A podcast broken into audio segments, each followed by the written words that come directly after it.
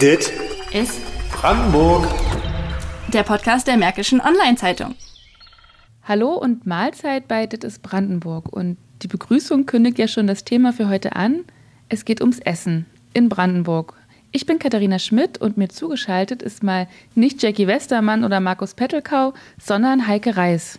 Hallo. Eigentlich äh, wären wir ja mit Jackie zu dritt in dieser Folge gewesen, doch die liegt leider ohne Stimme krank im Bett und da soll sie auch so lange liegen bleiben, bis sie sich erholt hat. Jackie kennen ja schon alle. An mich habt ihr euch vielleicht auch schon ein bisschen gewöhnt. Von Heike werdet ihr im Dezember auch noch mal hören und dann vielleicht sogar öfter.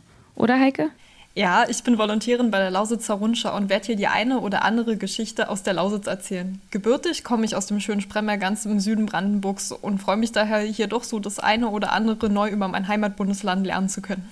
Heute geht es äh, um das kulinarische Brandenburg und wir nehmen euch mit auf eine kleine Rundreise und schauen uns an, was unser Bundesland so zu bieten hat auf den Tellern. Außerdem kosten wir hier in der Sendung eine ganz bestimmte märkische Spezialität. Nur zur Beruhigung, es ist nicht die Spreewaldgurke. Wahrscheinlich werden einige von euch, gerade die, die in Ost- und Südbrandenburg wohnen, das Ganze gar nicht kennen. Wir zumindest hatten keine Ahnung. Und ich würde sagen, äh, zum Auflockern fassen wir uns aber erstmal in die eigene Nase. Heike, du bist ja aus der Lausitz und mit was für Gerichten bist du denn so aufgewachsen?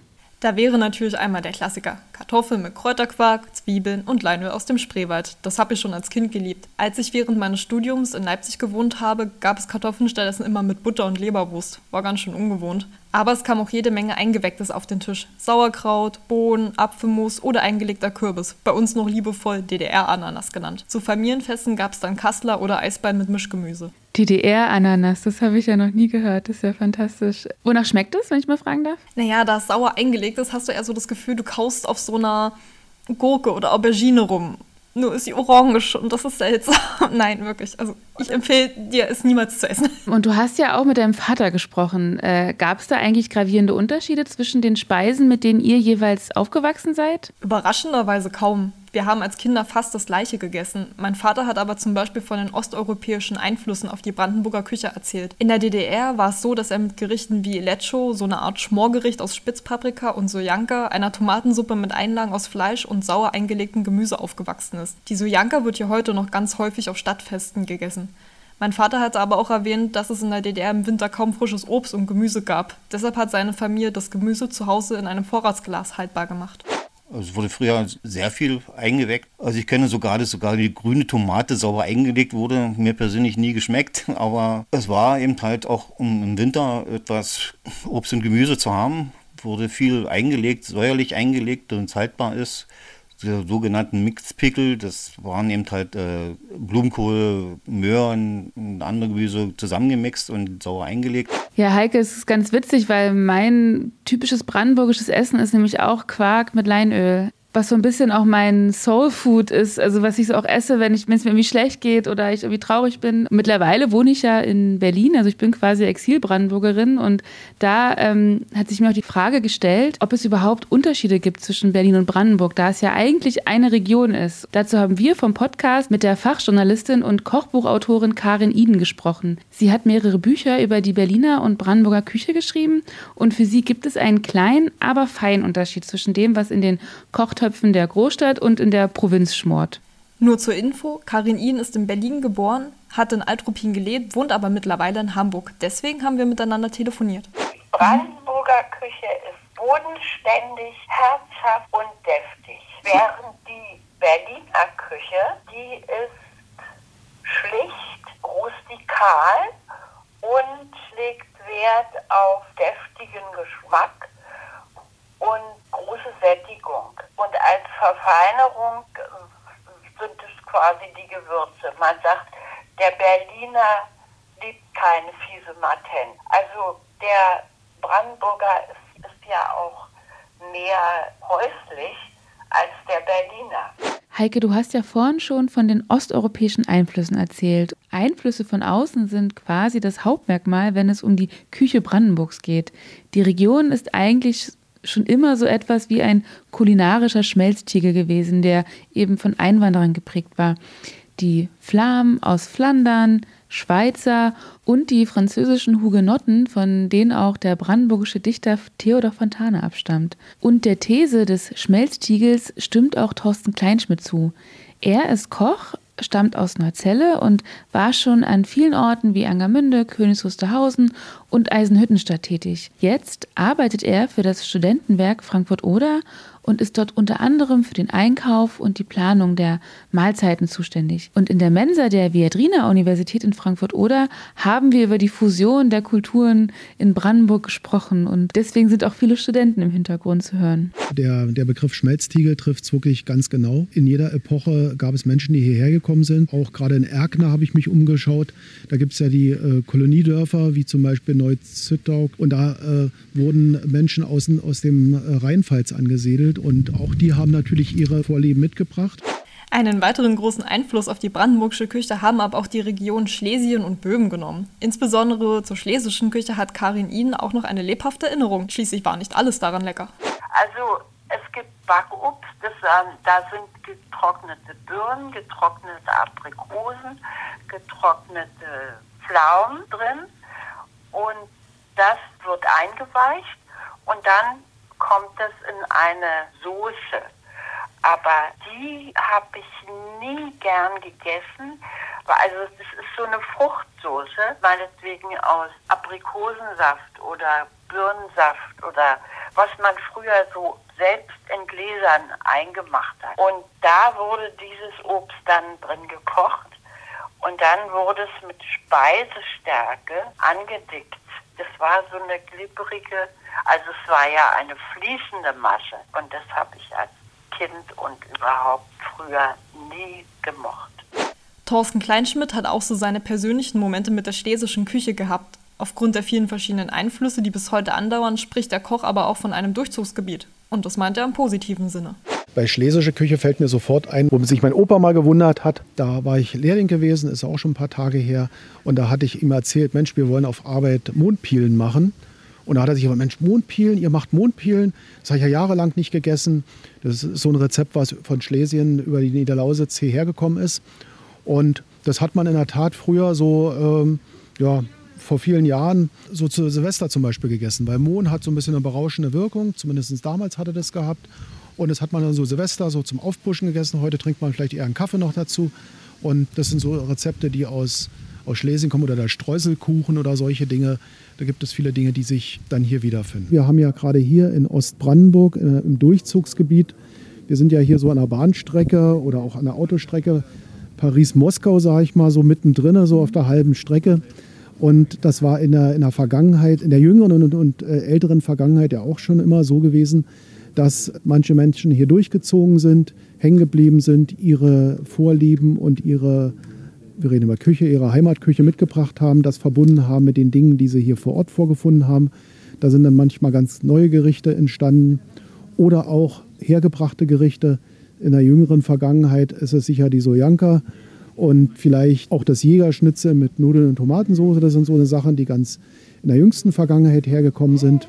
Und wenn wir jetzt schon so in der Geschichte wühlen, darf natürlich nicht der preußische Hofstadt und äh, Friedrich II. fehlen. Mir hat mal der Inhaber eines äh, Potsdamer Sterne-Restaurants, das sogar einen Michelin-Stern hat, den einzigen momentan übrigens, in einem Interview erzählt, dass er vieles, was wir heute kennen, aus Frankreich ähm, stammt und vom preußischen Hof eben importiert wurde. Zum Beispiel Geflügel, aber eben auch Wildfleisch, was ich vorher nicht wusste. Aber das bekannteste Importgut stammt jetzt zwar nicht aus Frankreich, wurde aber auch vom alten Fritzi hergeholt und wird seither nicht nur in Brandenburg heiß geliebt. Das weiß Thorsten Kleinschmidt. Man kennt ja die Kartoffelgeschichte vom alten Fritz, der Überlieferung nach sich geärgert hat, dass das dann doch nicht gleich so erfolgreich war. Er hatte sich dann eine List zur Hilfe genommen und hat ein Kartoffelfeld bewachen lassen und die Leute haben gesagt, Mensch, was so wertvoll ist, das wollen wir auch haben und so hat er dem ja guten Anschubser gegeben um die Kartoffel hier in, in unserem Land hier äh, nach vorne zu bringen. Und damit ist er ja letztendlich auch weltberühmt geworden, weil er das auch wirklich forciert hat und erkannt hat, dass das ein, ein gutes Lebensmittel ist, was die Leute nicht nur satt macht, sondern die, die man auch vielfältig zubereiten kann, wie wir dann später festgestellt haben. Inzwischen ist ja, Brandenburg ist unsere Region, denke ich mal, Kartoffelland und es gibt unzählige Rezepte. Und die Kartoffel steht natürlich wie kein anderes für, für unsere Region und darauf sind wir auch ein Stück weit stolz und freuen uns immer wieder neue Ideen damit umsetzen zu können. Da stellt sich natürlich mir die Frage, gibt es überhaupt die Brandenburger Küche? Thorsten Kleinschmidt kennt zumindest ein Gericht, das ganz typisch für die Mark sein soll. Bei dem hat Kati bestimmt innerlich gejubelt. Oder? Und du, glaube ich, auch, Heike. Wenn ich mir eine Sache rauspicken würde, wo ich sagen würde, Mensch, das mag eigentlich jeder äh, Brandenburger oder mag vielleicht zu viel gesagt, aber das kennt jeder und das würde jeder vielleicht nennen, sind es wirklich die Kartoffeln, Leinöl und Quark oder vielleicht die Kartoffeln und Quark. Der Leinöl geht dann schon wieder eher in Richtung die Niederlausitz, sprich den Spreewald dann auch. Also ich hatte vor einiger Zeit mit einem Koch gesprochen aus der Lausitz und der meinte, ja, nee, also es gibt eigentlich nicht so wirklich das brandenburgische Gericht, es gibt mehr Produkte, die für Brandenburg stehen. Würden Sie dem zustimmen? Ich würde ihm erstmal zustimmen, gar keine Frage. Es gibt ganz, ganz viele Produkte und immer weiter welche einfallen. Wenn ich jetzt an Sanddorn denke, Aronia denke, Wildfrüchte denke und so weiter, äh, da kommen immer wieder welche dazu und immer wieder welche auch wieder werden wieder hervorgeholt. Wir haben noch gar nicht über die Teltower Rübchen gesprochen oder die Erdbeeren aus dem Spreewald, die dort viel, viel früher reif sind. Aber auf den zweiten Blick findet man auch eine ganze Menge Gerichte die, die dann versteckt sind. Ob es der Klemmkuchen ist im Fleming oder ob es der Knieperkohl ist oder der Kloppschinken oder wenn wir weit in den Norden von Brandenburg gehen, wo dann doch der, der, der pommersche Einfluss ganz stark ist, wo es dann auch sowas gibt wie, wie Tollatschen, was kein, naja, kein Mensch kann ja auch nicht sein, aber was, äh, was man dann auch nur dort mehr oder weniger kennt und auch vielleicht auch nur mag. Ein Topf aus Teltower Rübchen oder der Klemmkuchen aus dem Fleming, der übrigens auf die Flammen zurückgeht, die hier vor 850 Jahren eingewandert sind. Jetzt nähern wir uns also den typisch regionalen Produkten an. Kati, du hast ja eine Expedition in die Prignitz gewagt und uns von dort etwas mitgebracht, was Thorsten Kleinschmidt schon genannt hat, den Knieperkohl. Was ist das denn? Genau, also der Knieperkohl ist ein typisches Gericht aus der Prignitz, also die ja so im Nordwesten von Brandenburg liegt. Und er heißt so, weil er früher sehr fett gegessen wurde und deswegen so im Bauch gekniffen hat, also so Kniepern. Ein anderer Name dafür ist Suren Hansen und das geht wiederum auf einen Gärtner namens Hansen zurück, der wohl auf dem Markt Kauf den sauren Hansen gerufen hat. Und das alles weiß ich von Elke Fenske aus Pritzwalk. Die Wirtin ähm, hat die Gaststätte Deutsches Haus dort mit ihrem Mann aufgebaut und betrieben. Leider ist äh, Horst Fenske in diesem Jahr gestorben, aber ihm war es ein sehr großes Anliegen, die Tradition des Knieperkohls zu bewahren und in die Zukunft zu führen. Und Elke Fenske hat mir von der langen Geschichte, also woraus er gemacht wird, wie er zubereitet wird, erzählt. Ja, der Knieperkohl wurde nach dem 30-jährigen Krieg hergestellt. Nach dem Krieg waren sehr viele Soldaten hier in der Prignitz und alles, was zu essen war, war weg. Es gab nichts zu essen, außer diese blaue Mark-Stangkohl. Das ist ein Futterkohl und den hatte man dann eingestampft wie Sauerkraut, geschnitten, eingestampft, gesäuert und dann Weiterverarbeitung gegessen. Und seitdem ist der als Knieperkohl bekannt. Jetzt macht man noch Weißkohl ran und Grünkohl. Und das ist der Knieperkohl, den, den man zu kaufen bekommt. Mhm. Und wie wird der zubereitet, so ganz typisch der Knieperkohl? Ja, der Knieperkohl wird im Backofen gemacht. Das ist rührt daher, weil früher hier in der Prignitz jeder eine Ofenröhre hatte. Man ging dann früh aufs Feld oder in den Wald und da hat man diesen Knieperkohl äh, vorbereitet mit Fleisch und mit ein bisschen Fett und Brühe und in die Ofenrohre geschoben. Und als man Mittag von der Arbeit kam, konnte man gleich essen. Es war fertig. Deswegen macht man diesen Knieperkohl eigentlich, backt man den. Und so schmeckt er am allerbesten. Und dazu Pellkartoffel. Dazu kann man Kohlwurst essen, Knacker, äh, Haxe, alles was geräuchert ist und was eben deftig ist. Das passt zum Knieperkohl mit zu. Mhm. Und eine Pellkartoffel. Und der, den muss man aber recht lange vorbereiten, ne? Also wenn man den erntet, also frisch hat, dann was, wie geht, geht man da vor, bevor der essbar ist? Der wird äh, geerntet, geschnitten, gebrüht und eingestampft in Fass wie Sauerkraut mit Salz. Man kann auch Weinreben reinmachen mit oder Kirschblätter. Jeder hat sein eigenes Rezept. Und dieser Kohl muss vier bis sechs Wochen stehen und ruhen und dann kann man ihn weiterverarbeiten. So, wir haben uns derweil unser Glas Knieperkohl, an der Stelle nochmal einen herzlichen Dank an Elke Fenske, warm gemacht und probieren das Ganze jetzt. Na dann, Kathi, an die Löffel. Dann fangen wir mal an und, und stechen mal rein.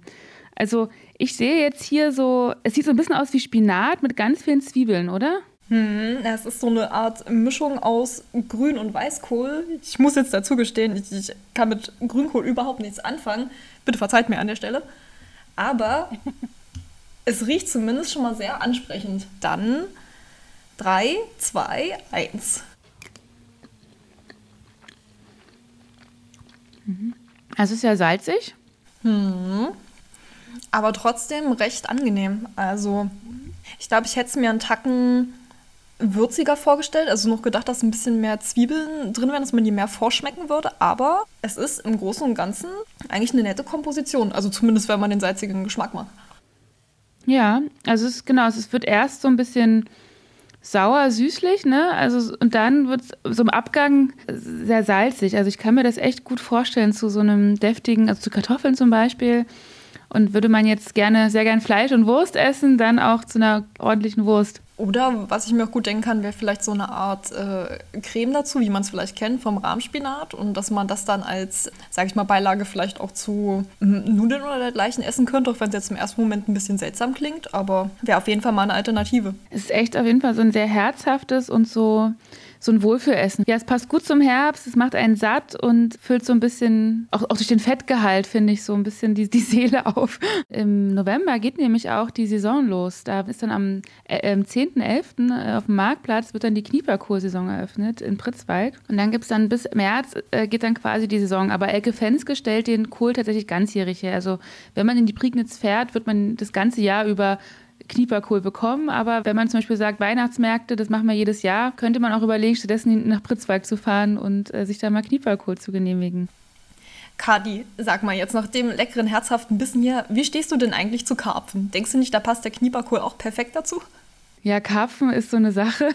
Ich hatte als Kind so eine äh, traumatische Erfahrung, dass meine Eltern mich mit zum Karpfen aussuchen mitgenommen hatten und äh, ich dann eben aussuchen durfte, welcher Kar welchen Karpfen wir nehmen, aber nicht wusste, worauf es hinausläuft und der Karpfen noch vor meinen Augen, den ich ausgesucht habe, totgeklopft wurde. Und seitdem habe ich nie wieder Karpfen angerührt. ähm, genau, deswegen, also ich, ich und Karpfen war bisher noch keine Liebesgeschichte. Das kann ich gut nachvollziehen, das klingt grauenhaft. Aber vielleicht kann ich ja das Peitzer Fischerfest mal überzeugen, falls du dagegen sein solltest. Am Freitagabend beginnt nämlich da immer das alljährliche Anfischen. Das heißt, äh, die Fischer des Teichgutes Peitz, die spannen dort ihre Netze aus und warten auf die Beute. Und die Fische von dort gelten in der Lausitz als echte Delikatesse. Aber zu Neujahr kocht mein Vater immer den sogenannten Karpfenblau. Und das hat auch einen guten Grund.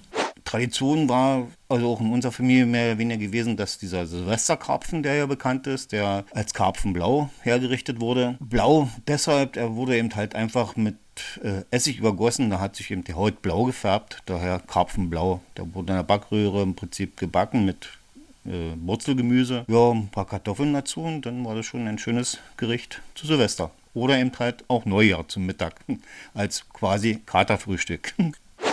Und jetzt nicht nur der Karpfen, sondern generell gehört der Fisch eigentlich fest zur Brandenburger Küche. Und insbesondere die von Ostbrandenburg äh, erzählt uns nochmal Thorsten Kleinschmidt. Wir sind ja hier im, äh, in Frankfurt-Oder. Ich habe es das Oder-Spree-Seengebiet genannt. Und da steht da schon im Namen, dass wir hier sehr, sehr viel Fisch haben. Es ist oftmals nur wenige Kilometer bis zum nächsten Fischer, wo es Forellen gibt, wo es Karpfen gibt. Es gibt Fische, die auch selten sind, wie die Maräne, die gibt es im Scharmützelsee, die gibt es an, an, am, am Stechlinsee und so weiter. Äh, da lohnt es sich zu gucken. Es ist eigentlich kurios, weil ich Fisch immer nur mit der Küste verbunden habe, aber ähm, auf der anderen Seite gibt es ja tatsächlich in ganz vielen Brandenburger Dörfern kleine Fischereien oder Fischrestaurants oder eben, was du jetzt erzählt hast, das Peizer Fischerfest. Hm, geht mir auch so. Ich sag mal, abgesehen von Festtagen kommt das auch eigentlich bei uns nicht wirklich auf den Tisch. Karin Ihn erzählt aber sogar von noch exotischeren Tieren aus Brandenburger Gewässern, die wir hier ganz bestimmt nicht vermutet haben. Was also zur Brandenburger Spezialität noch gehörte, zu der Zeit, als ich noch Kind war, gab es Krebse, die zuhauf zu haben waren. Also es lässt sich festhalten, dass es noch spezifische Brandenburger Gerichte gibt, aber im Vordergrund eher die Brandenburger Produkte stehen. Ich möchte hier aber noch als Honorable Mentions das Belitzer Kaninchen, ja, die können nicht nur Spargel, sowie das Uckermärker Apfelbrot nennen. Und es gibt bestimmt noch viele weitere, die ihr uns gerne an podcast.mods.de schicken können. Vielleicht machen wir dann auch noch eine zweite Folge dazu. Zum Abschluss wollen wir in die Zukunft blicken. Denn in Brandenburg wächst die Bevölkerung ja wieder und Migration sowie Zuzug bedeutet natürlich, dass sich auch die Küche weiter verändert. Und der Prozess hat natürlich schon längst begonnen, wie nochmal Thorsten Kleinschmidt erzählt. Es entsteht auch ganz, ganz viel neue Dinge, so wie das in Brandenburg schon immer gewesen ist. Und es hört auch nicht irgendwann auf, dass wir irgendwann sagen können, jetzt machen wir den Buchdeckel zu und das war es jetzt, das ist jetzt Brandenburg. Sondern Brandenburg, ich bin ja auch immer viel unterwegs und freue mich, Neues zu entdecken. Es gibt seit vielen Jahren Schokolade aus Brandenburg, wo ein Unternehmen sich immer weiterentwickelt hat, Felicitas in Hornow. Es gibt eine Kaffeekultur inzwischen in Brandenburg. Es gibt viele kleine äh, Kaffeeröstereien. Es gibt eine tolle Bierkultur in Brandenburg. Es gibt viele kleinere und größere Brauereien wie die Neuzeller Klosterbrauerei, aber eben auch so eine Brauerei wie die Museumsbrauerei in Fürstenwalde zum Beispiel. Und es kommt auch immer mehr dazu. Es gibt Mozzarella aus Brandenburg. Und das nicht nur von einem Unternehmen, gleich von mehreren Unternehmen. Und so entwickelt sich das weiter. Und so gehört eben der Brandenburger Mozzarella genauso zu Brandenburg wie der Kaffee oder das Bier. Oder wir haben, äh, Brandenburg ist inzwischen Weinland. Wir haben so viel Wein, äh, so viele Menschen, die sich mit Wein beschäftigen, dass es nicht nur eine Liebhaberei ist, sondern dass es inzwischen auch eine tolle Spezialität ist äh, an vielen Orten vor vielen Jahren habe ich noch gehört, ja, was habt ihr denn schon zu bieten? Was gibt es denn überhaupt da? Inzwischen denke ich, sind wir da sehr gut aufgestellt und Dinge, die es eigentlich schon immer gab, sind wieder nach vorne gekommen. Man kann sich in Brandenburg wirklich gut schmecken lassen.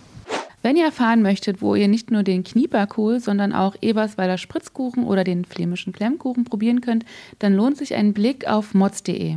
Genau, da läuft ja aktuell noch die Serie Genießerland Brandenburg. Schaut unbedingt auch auf mods.de slash Thema slash Ernährung vorbei. Da findet ihr eine Fülle an Artikeln zu den verschiedensten Produkten aus Brandenburg und der Brandenburger Küche. Den Link dazu setzen wir euch noch einmal in die Show Notes. Und das war's für heute mit Dit ist Brandenburg Food Edition, wie man so in Englisch sagt. Vielen Dank, Heike, dass du heute dabei warst und ich hoffe auch, dass jetzt euch Zuhörern die Folge ordentlich Hunger gemacht hat. Für Feedback und Fragen erreicht ihr uns auch auf Twitter und unter dem Kürzel @modspodcast. Bis dahin, auf Wiedersehen, bis zur nächsten Folge. Wir hören uns bis dann, ihr Lieben. Dit ist Brandenburg. Der Podcast der Märkischen Online-Zeitung.